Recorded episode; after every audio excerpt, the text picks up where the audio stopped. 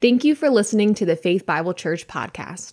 If you'd like to check out more resources or donate to this ministry, please visit us at faithbiblemd.org. A uh, big decision this week. We already mentioned in prayer time the Supreme Court overturned Roe v. Wade. So, you know, it's uh, summer. It means it's uh, burn the cities down season. And uh, that's what you're supposed to do when things don't go your way. You scream, rage, and burn everything down. One of the leaders even said, We will defy the Supreme Court. Because nobody likes to submit. I don't either. I'm not a very agreeable person. If I think something's wrong, I don't want to submit to it. Matter of fact, if I'm being honest, I don't like to be told what to do. My natural tendency is to want to be the boss and do whatever I feel like doing. I kind of grew up in that defiant air singing Beastie Boys songs, you know. You got to fight for your right to. See, some of you know that song. Party! Yeah, okay. It's really hard to try to convince people to submit and be willing to do as they're told, but that's exactly what this sermon will be about being subject, being obedient, and submitting. I'm sure nobody really likes the thought of that. Probably not a very catchy title. Nevertheless, by the end of this message, my aim is to have you all ready, willing, and able to be subjects, not to me per se, but to Jesus. Is everybody okay? okay. Oh, all right. No big deal. I just thought there was something happening there. If it's water, don't worry about it. It'll all run down here to me, and it's fine. Nobody peed. Don't worry about it. Back to being subject to Jesus. Hebrews chapter 2, verse number 5. Hebrews 2, verse number 5 says, He did not subject to angels the world to come concerning which we are speaking, but one has testified somewhere saying, What is man that you remember him? Or the Son of Man that you are concerned about him?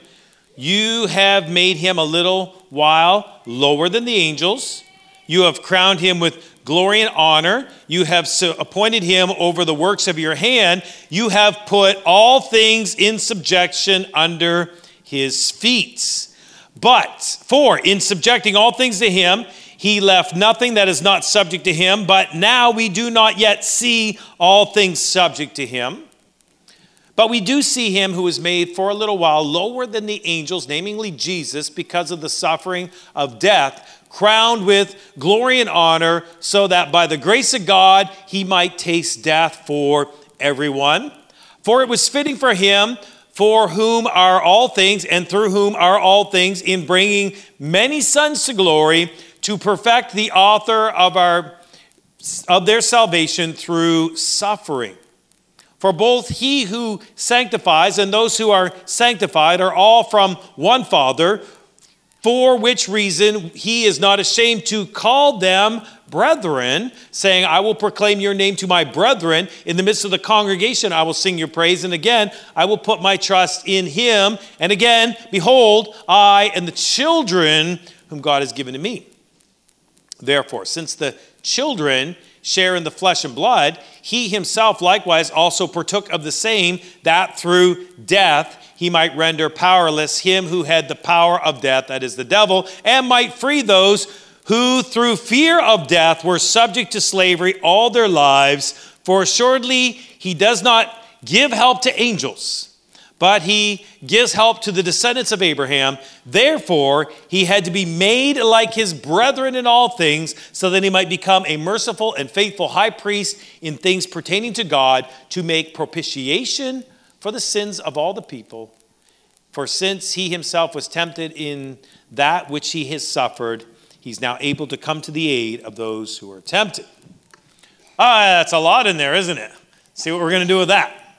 Last week, we answered the big question how shall we escape if we neglect so great a salvation? You guys remember that. The first service did not. I'm very proud of you.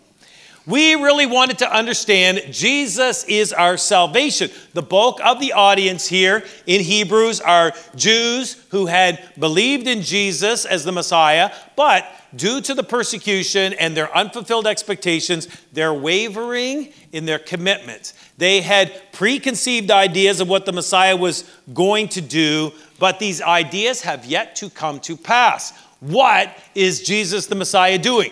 Maybe they're confused, maybe they're frustrated, and thus tempted to drift from Jesus back to Judaism.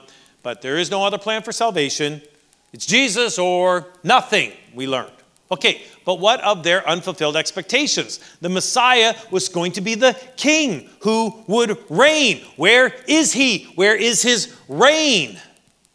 So, in order for the people to be confident in their faith, they need to understand what exactly their king did and what he's currently doing. And once they understand their leader, they can understand how he's leading and thus what he's asking of us. And that's what we got to get our heads around today. We want to understand what Jesus, our leader, is doing, and therefore what we are supposed to be doing as his followers. It's really not complicated, but it is hard to do the things you're supposed to do when they don't feel good and when they're contrary to your human nature, especially when we are children. I look at the trash can and it's full, and I say, I need to take the trash out. I need to. It's not what I want to do. What I want to do is just sit on the couch, eat some snacks, and binge watch some programs, right? Don't feel like bothering with the trash. However, since I don't want to live in a stinky house, and I don't want a bug infestation, and I don't really like to live like a pig, I will do the dirty job and take the trash can bag out. And then I will go to all of the rooms in the house all the bathrooms and get all the rest of the trash and I will take it then to the dumpster and I'll throw it in and then I will come back. Watch this one, ladies. I will get a new trash bag and I'll put that one in and then I will sit down and eat snacks and watch the show. 27 years of marriage, ah, I'm well trained. All right, that's what I'm going to do. When I was a kid, I didn't care about any of that. Bugs and smells didn't bother me. I just wanted to watch my cartoons. And mom would say, Take out the trash. And I'm just, I'm feeling like I don't want to. That feeling is so strong when you're a kid. The job seems so big. It's going to take so much time. Ah, oh, what an ordeal. And my feelings of not wanting to govern my attitudes and my impact and my desire. It impacted my desire to serve. And as a parent, you can explain bugs and smells and the virtues of cleanliness. And as a parent, you can explain the uh, concept of chores and wanting to develop good habits in your child. And you can explain the biblical principle of children obey your parents in the Lord, for this is good. And you explain the bigger picture. I, the parent, pay the electrical bill that keeps said TV on so you can watch cartoons. I, the parent, pay for said milk and cereal that you want to eat while watching cartoons. I handle all these responsibilities. I work 40 hours a week, shoulder all these obligations. The least you can do is take 10 minutes and take out the trash. You can explain all that, but it's just so much time and energy. It's just easier to say, take it out because I said so. Do it. Or no TV. Now, the author of Hebrews is very mature, and he's not going to give us because I said so answers. He's actually going to explain all the reasons. He's going to give great detail. He wants us to understand our Messiah and be thoroughly convinced of and committed to our faith in Jesus. So, one of the detailed reasons why we shouldn't drift from Jesus is because he is better than those angels. We already learned this. His name is better than the angels' names. His message is more sure than the angels' message. But also today, we see that Jesus is better than angels because of his status and his actions. What he's done and what he continues to do is so much better. So let's start with that. What is Jesus' status? Verse number eight. You have put all things in subjection under his feet. For in subjecting all things to him, you left nothing that is not subject to him.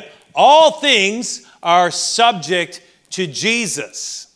Now, we've already learned a fair bit about angels. The big takeaway is angels are powerful spirit beings who were created to worship and to serve and minister God. That's what it said in chapter 1, verse 7 who makes angels his winds and ministers of a flame of fire. But not just God.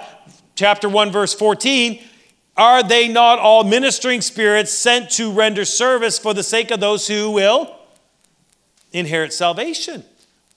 So they are sent to serve, minister to the people who inherit salvation. That's quite a thing. These powerful spirit beings were created to minister even to us. They're created to serve us. But not all of them like that. And led by Lucifer, the most powerful angel ever created, one third of these spirit beings rebelled from their created purpose to serve God and to serve us. And that's important to understand. Six times in this chapter, the author used the word subject, subjugation, hupotasso, to submit, to be under obedience. Important statements right here in verse number five. He did not subject to angels the world to come. The world is not subject to angels. We are not subject angels. We are not to bow down, we're not to serve, we're not to obey angels. We are created to serve God. They were created to serve God and to serve us. And that is what this spiritual battle that we talked about is all about. This is the big issue. Do the angels accept their created purpose, They're ministering spirits? The world is not subject to them. Well, guess what? Two thirds of them accept that responsibility, one third rebelled and do not serve God, and they do not want to minister to us. Instead, they want us to serve them. They wanted freedom from God. They wanted freedom to do whatever they felt like doing. Lucifer, especially, wanted to be like the Most High. Isaiah chapter 14, the prophet tells us, How you have fallen from heaven, O Lucifer, son of the morning, how you are cut down to the ground, you who weaken the nations. For you said in your heart, I will ascend into heaven. I will exalt my throne above the stars of God. I will sit on the mount of congregation of the farthest sides of the north. I will ascend to the heights of the clouds, and I will be like the Most High. Yet you shall be brought down to the grave, to Sheol, to the lowest depths of the pit. He wanted to rule, but he can't rule heaven because he's not powerful enough to kick God off of his throne. He was cast out of heaven. He's a fallen angel, as Jesus testified, Luke chapter 10, 18. I saw Satan fall like lightning from heaven. The fallen angels' desire and their lust for freedom and not to serve God, to not be subject to God's created order, resulted in their literal whoo, downfall. So Satan comes down to earth and he strategizes. You know, God gave dominion over the earth to man. Remember that in Genesis? Remember he said that? He said to man, You have dominion, be fruitful and multiply and subdue the earth. He's, Satan's thinking to himself, you know, God said the earth's subject to man. Since we can't steal God's throne, let's steal man's throne. Let's subject man under us. God wanted us to serve man? No, way. Let's get him to serve us. But they're spirit beings, and they have to stay in their spiritual domain. They can, as we saw, interact with the physical world, but they can only do so much or else they'll get in big trouble. I don't want to get into all the details of that, but we know this. They, they already tried, some of them tried, and it ended very badly. As uh, Jude testifies, the angels who did not keep their proper domain, but left their own abode, he has reserved in everlasting chains under darkness for the judgment till the great day. So Satan knows about that. He doesn't want to get chained up yet. He's going to try to avoid that, but he has starts by selling man on the same lie that he believed. What was his lie? You can be like God. Genesis chapter 3, as the story goes. The serpent was more cunning than any of the beasts of the field which the Lord God had made. And he said to the woman, Has God really said you're not to eat of every tree in the garden? And the woman said to the serpent, We may eat of the trees of the, of the garden, but the fruit of the tree that is in the midst of the garden, God said, You shall not eat it, you shouldn't touch it, or else you'll die. And the serpent said, You'll not die.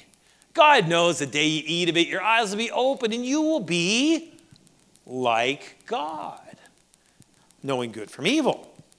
So he sells man on this idea of disobeying God for the express purpose to be like God.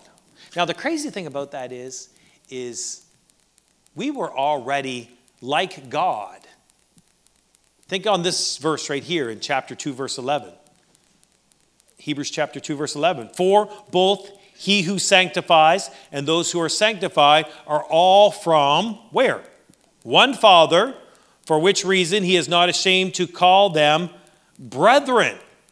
And he quotes some passages. I will proclaim your name to my brethren in the midst of the congregation and sing of your praise. I will put my trust in him, and behold, I and the children whom God has given me.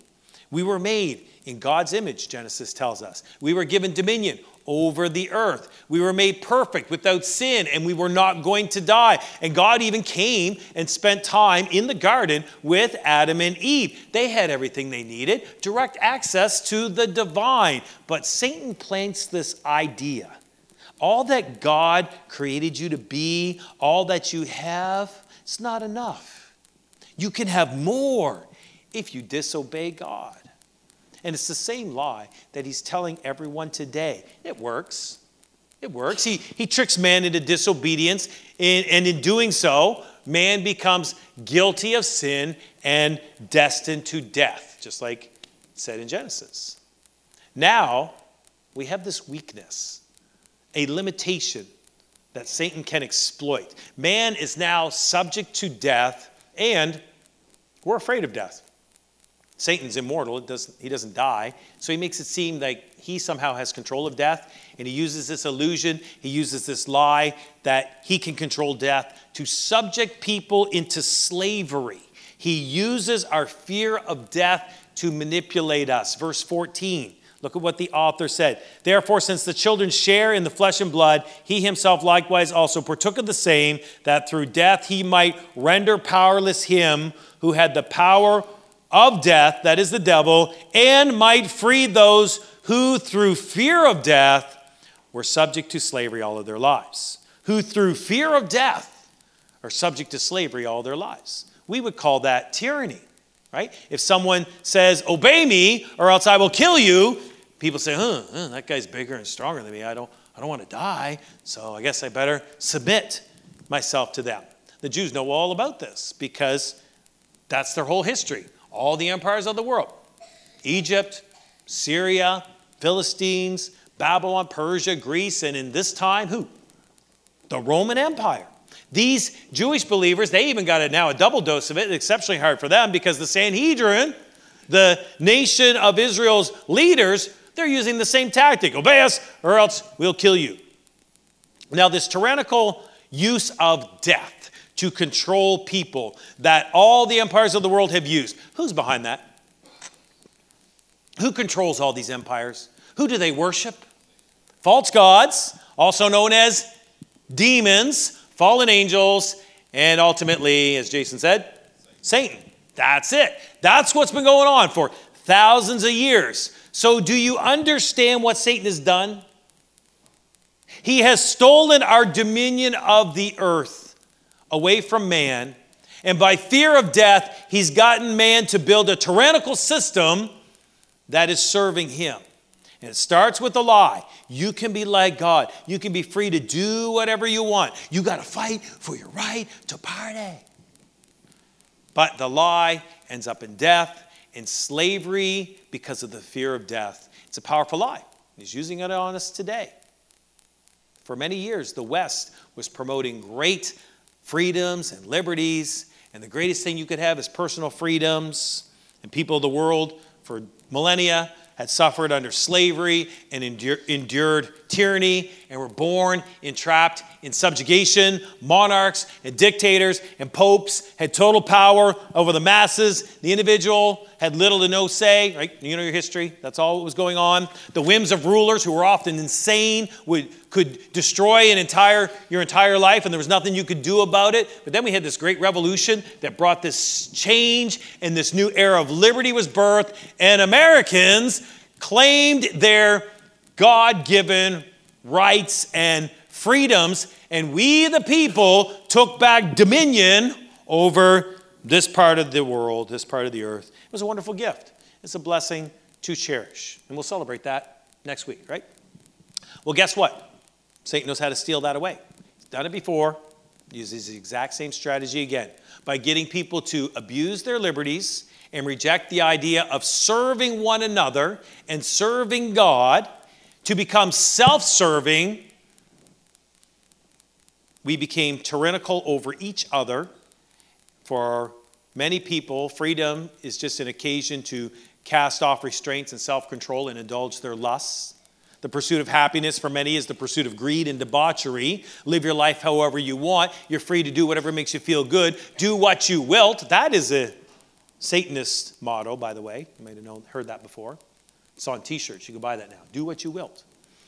Just do what makes happy and live life to the fullest. But then the West had a philosophical change. And a lot of us older people in here, like myself, we kind of remember it really took an interesting turn in 2001 when that whole 9 11 thing happened, right? Because safety and security became a bigger priority than your freedoms. And people don't care so much about personal rights and freedoms. Just keep us safe. Keep us safe from disease. Keep us safe from terrorism. Keep us safe from mean words. Save us from ourselves. Take our rights away so long as nobody gets hurt anymore. And once again, America just like the rest of humanity, is being herded into slavery because of fear of death. We're being herded into slavery because of this, as he puts it, fear of death. The world is ultimately, this is where it's going, ultimately going to be subject under a global government that's ultimately controlled by Satan. We're not there yet, but boy, oh boy, pace is really picking up in recent times. It is coming, and if you don't obey, if you don't submit, you're going to be killed. How do I know? I read the prophecies. Revelation chapter 20, verse number 4 says, in this slide right here,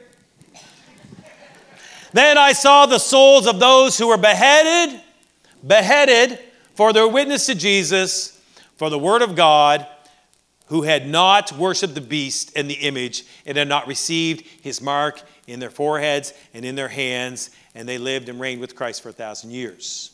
They were beheaded because they wouldn't submit to this coming one world government, and that's the ultimate plan. Subjection of everyone and everything under the ultimate rule of Satan. But understand this, as we saw here, it's not Satan's right to rule over us. This message of being subject is not about being subject to evil forces. God did not subject to the angels the world to come. All things were put under whose subjection? Verse number 8. That's right. It's the right answer. Always is. Jesus. All things were subject to him, and he left nothing that is not subject to him. Jesus is going to take dominion over the earth. He's going to rule as the Son of God and the Son of Man, putting man back in its rightful place in dominion. And one day, we will no longer be slaves to sin. We will no longer be slaves, slaves to death. Well, hallelujah. Praise the Lord. Pass the ammo. But see, here's a problem. That's not what the audience is experiencing. Jesus is not ruling them. Who's ruling them? Rome, right? The false gods of Rome seem to be winning. So if Jesus is so much better, why are we taking this beat down? Why are we in fear of our lives? And the author even admits this fact. In verse number 8, he says, But now we do not yet see all things subject to him. Yeah, that's accurate. Was back then and still is today. Look at our society. Do you, things, do you see things in subjection to Jesus? I, I see a lot of perversion and injustice. I see killing and death. And still, even though we changed Roe versus Wade, there's still millions of babies being slaughtered at the hands of their own parents. I see people who are hungry and starving to death all over the world while there's wars and lands over resources, and the government agencies are creating viruses that they're unleashing on the populations. Is this Jesus' idea of a glorious, righteous kingdom? Well, we don't see all things subject to him, you think? Understatement of the year.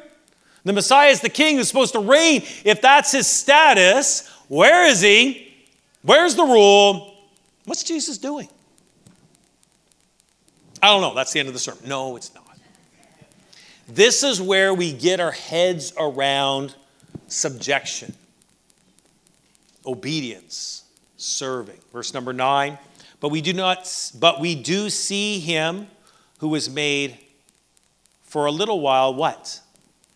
Lower than the angels. Jesus, because of the suffering of death, crowned with glory and honor, so that by the grace of God he might taste death for everyone. It was fitting for him, for whom are all things and through whom are all things, in bringing many sons to glory, to perfect the author of their salvation through suffering. Hmm. Jesus chose to be made lower than the angels.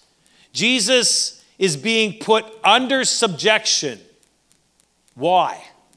That the taste, taste death for everyone. Turn to Philippians chapter 2, because Paul puts it this way. You might, you might know this one. Starting in verse number 3, this is his instructions to us the church. Paul says, Philippians 2, verse 3 Do nothing out of selfishness or empty conceit, but with humility of mind, regard one another as more important to yourselves. Do not merely look at your own personal interests, look on the interest of others. Having this attitude in yourself, which was also in who? Christ Jesus, although he existed in the form of God. did not regard equality with God as a thing to be grasped. He emptied himself, taking on the form of a what? Bondservant, a slave, and being made in the likeness of man, being found in the appearance of man, he humbled himself, becoming obedient. There's the hupotasso to what? The point of death, even death on a cross. Jesus, our King, models servant leadership, humbling himself becoming humanity to taste death for everyone. And Hebrews says, verse number 11, for both he who sanctifies and those who are sanctified are all from one Father, for which reason he is not ashamed to call them brethren. And, he, and then he gives some passages. I will proclaim your name to my brethren in the midst of the congregation. I will put my trust in him. Behold, I and the children whom God gives to me. Therefore, since the children share in flesh and blood, he likewise also partook of the same, that through death he might render powerless him who has the power of death, that is, the devil. So, this is what Jesus does. He, he serves men and he washes his disciples' feet and he becomes obedient to the point of death. This is our servant king. The angels who were created to minister and obey rebel and say, We will not submit, we will rule. And Jesus, who created them all, says, I will obey and I will serve. And he comes to earth as a human and he heals the sick and he casts out the demons and people repent of their sin. And Satan says, Stop messing up my dominion over man, Jesus, or else I'll have you tortured and put to death. And Jesus says, Go ahead he would not be herded into slavery through fear of death. And so they killed him, but that's okay. That was exactly what he planned to do. By the grace of God, he tasted death for us to perfect our salvation through suffering. Our salvation comes through Jesus' service and suffering in obedience unto death. And through Jesus being subjects, we now have salvation. The king wasn't coming to kill and conquer all the people, ah, and conquer us. He was coming to save us, to bring many sons and daughters to glory. Like I said earlier, God's original design for humanity was not for us to be enemies and to be slaves to Him. He wants a family relationship. He loves you.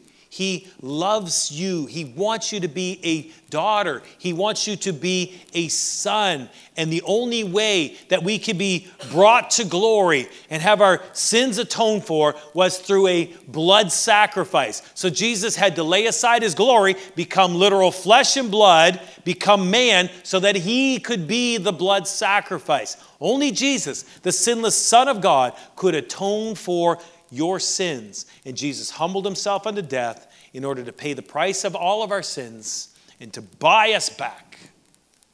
Verse 14 Since the children share in the flesh and blood, he himself likewise partook of the same, that through death he might render powerless those who has the power, he might free us from the, sub, the, the fear of death. For assuredly, he does not give help to angels, but he gives helps to the descendants of Abraham, he says here. So that's what Jesus is doing. He's helping, he's giving help to us to come back to God. But did you catch that statement right there? It said, He does not give help to who? He gives help to us. He doesn't give help to angels because angels already knew God. The spirit beings, they were already standing in the presence of God's glory and majesty. Nobody lied to them, nobody deceived them. They knew exactly what they were getting into. We've never seen glory and majesty. What do we know of holy? What do we know of spiritual? We are formed out of the physical earth, dust in the wind. All we are is dust. That's, that's true. That's literally true. We're dust in the wind. And that's what Jesus chose to become. That's his status as a son of man, a servant, obedient unto death.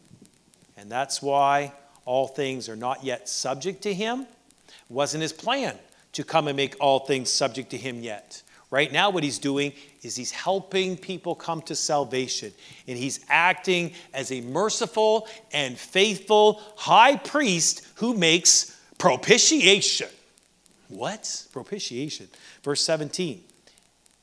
He had to be made like his brethren in all things, that he might become merciful, faithful high priest in all things pertaining to God to make propitiation for the sins of the people. For since he himself was tempted in all which was, he has suffered, he is able to come and aid those who are tempted. Well, propitiation is a weird word, but it's a Greek, it comes from the Greek word hilaskomai. It means appeasement, doing something to make things right, uh, paying off.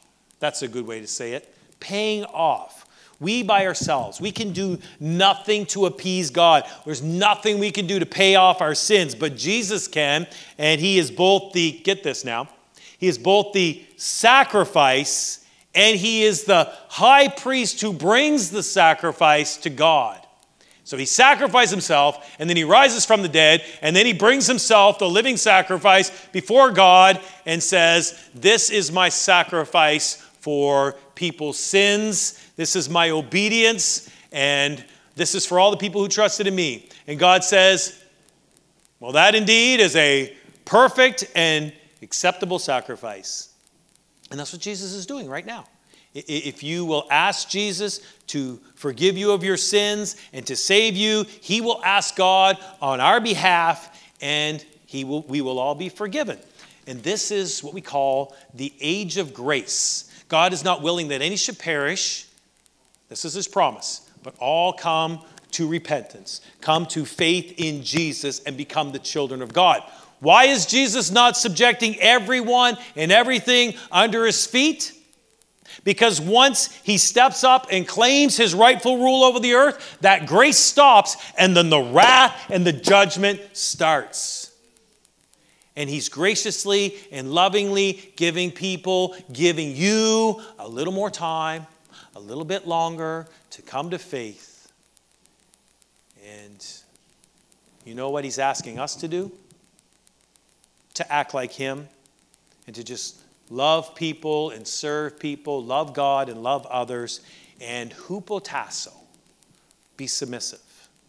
Satan and the fallen angels said, We will not serve, we will rule. Satan says to us, Do what you wilt, serve yourselves. And that's what he's doing, but you know what? It's not going to work out for him in the long run.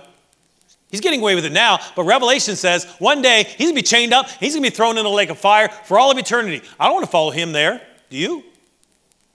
Jesus says, I will serve, I will die. And he says to those who believe in him, serve others. So, if all things are going to be subject to Jesus, well, that really is supposed to start with us, right?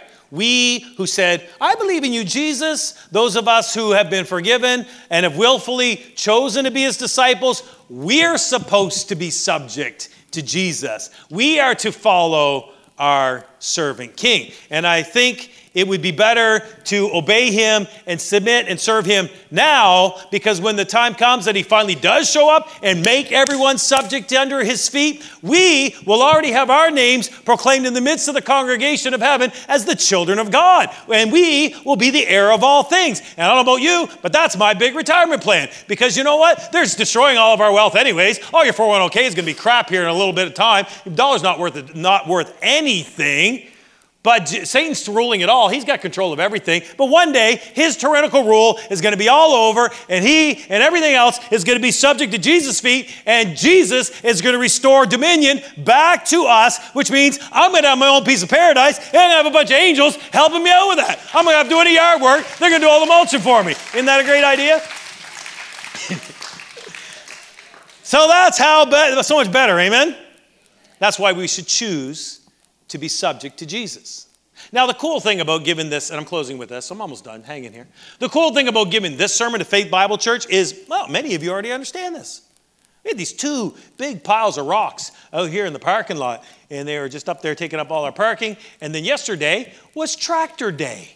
And uh, everybody showed up with their tractors and said, I'm going to move rocks. This is going to be so much fun. We got all the big boy toys out, and people just served on a Saturday, moving rocks around. Tommy, good job, buddy. You're out there moving rocks around. Uh, nobody got paid for it, just did it to serve the church as a way of serving the people of God. And uh, Bernard gets up last week and says 20 children came to know Jesus through Child Evangelism Fellowship.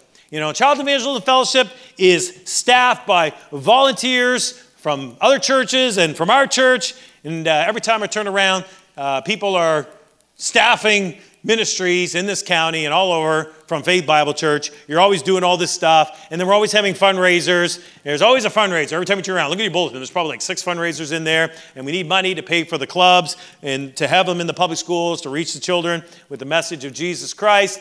And it's not just CEF, but Unstoppable You, the stuff that they're doing. Uh, I got two people that came out of homeless shelters and now have uh, homes to live in and have received Jesus. Northwest Haiti Ministries, you got a Christian school down there, transformed an entire community with the gospel and feeding hungry children in Haiti. The missions providing housing for homeless people. And they got a church down there ministering to people, helping them grow. And then they bus them up here for our, to our Celebrate Recovery every week. And I'll be honest with you, uh, all the stuff that's going on and all the fundraisers and sometimes i think man we get too many fundraisers going on here and we're just uh, we're just always in faith bible church's pockets for more money but then the spirit reminds me you know what this is what faith bible church does we serve. Our goal is to proclaim the gospel until everyone believes. We have given over $100,000 to missions and outreach already this year. Year's half over. We've already done all that. All of this is happening because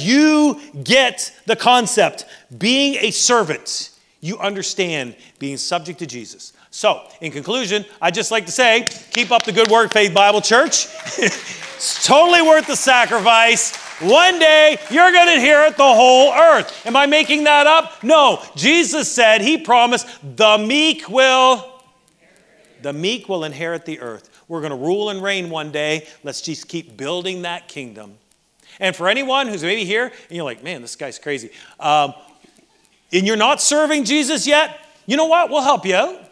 We'll help you find him and we'll help you find something to do. Come ask, just listen to the announcements. Every week we're giving you opportunities to get involved in building the kingdom. So, praise God, He's doing this. Let's close in prayer. Lord Jesus, we thank you so much for these words of truth that inspire us, that we should understand how to be like you. What are you doing? You're serving us. You're standing there as our great high priest, making uh, advocacy for us, saving us from our sins, re- just healing us and cleansing us. And even today, we're going to see someone take that step of obedience to be baptized and to model and show that cleansing that we have in you. And we just pray that you will just keep uh, doing that in our midst, doing that in our homes and in our church and in our community, and that we would reach out to tell people about your, your great love for us. And we'll see many more people come to know you.